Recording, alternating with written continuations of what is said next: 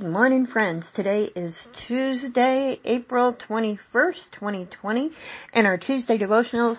Oh man, we are in the book of Proverbs, this power packed wisdom guiding book. I tell you what, it's just powerful.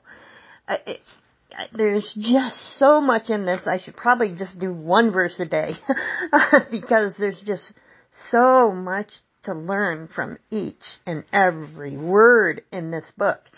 So take, take your time through this. You pick it apart more than what I have. Please don't just do what I've done because there is so much to learn in this book and pick it apart. Today we're going to do Proverbs 3, 13 through 21.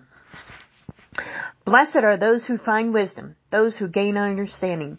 For she, every time you see she or her, it is wisdom. For she is more profitable than silver and yields better returns than gold. She is more precious than rubies. Nothing you can desire can compare with her. Long life is in her right hand, and in her left hand are riches and honor. It's a visual of wisdom. Her ways are pleasant ways, and all her paths are peace.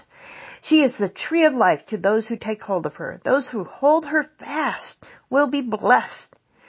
By wisdom, the Lord laid the earth's foundations. By understanding, he set the heavens in place.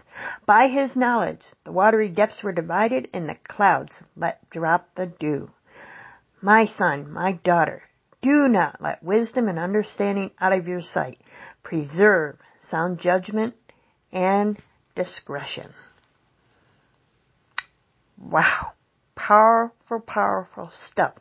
When I read this, by the wisdom the Lord laid the foundations, by understanding he set the heavens in place.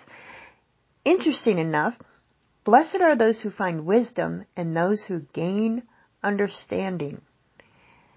See what you come up with that. Those two correlate. It's very interesting.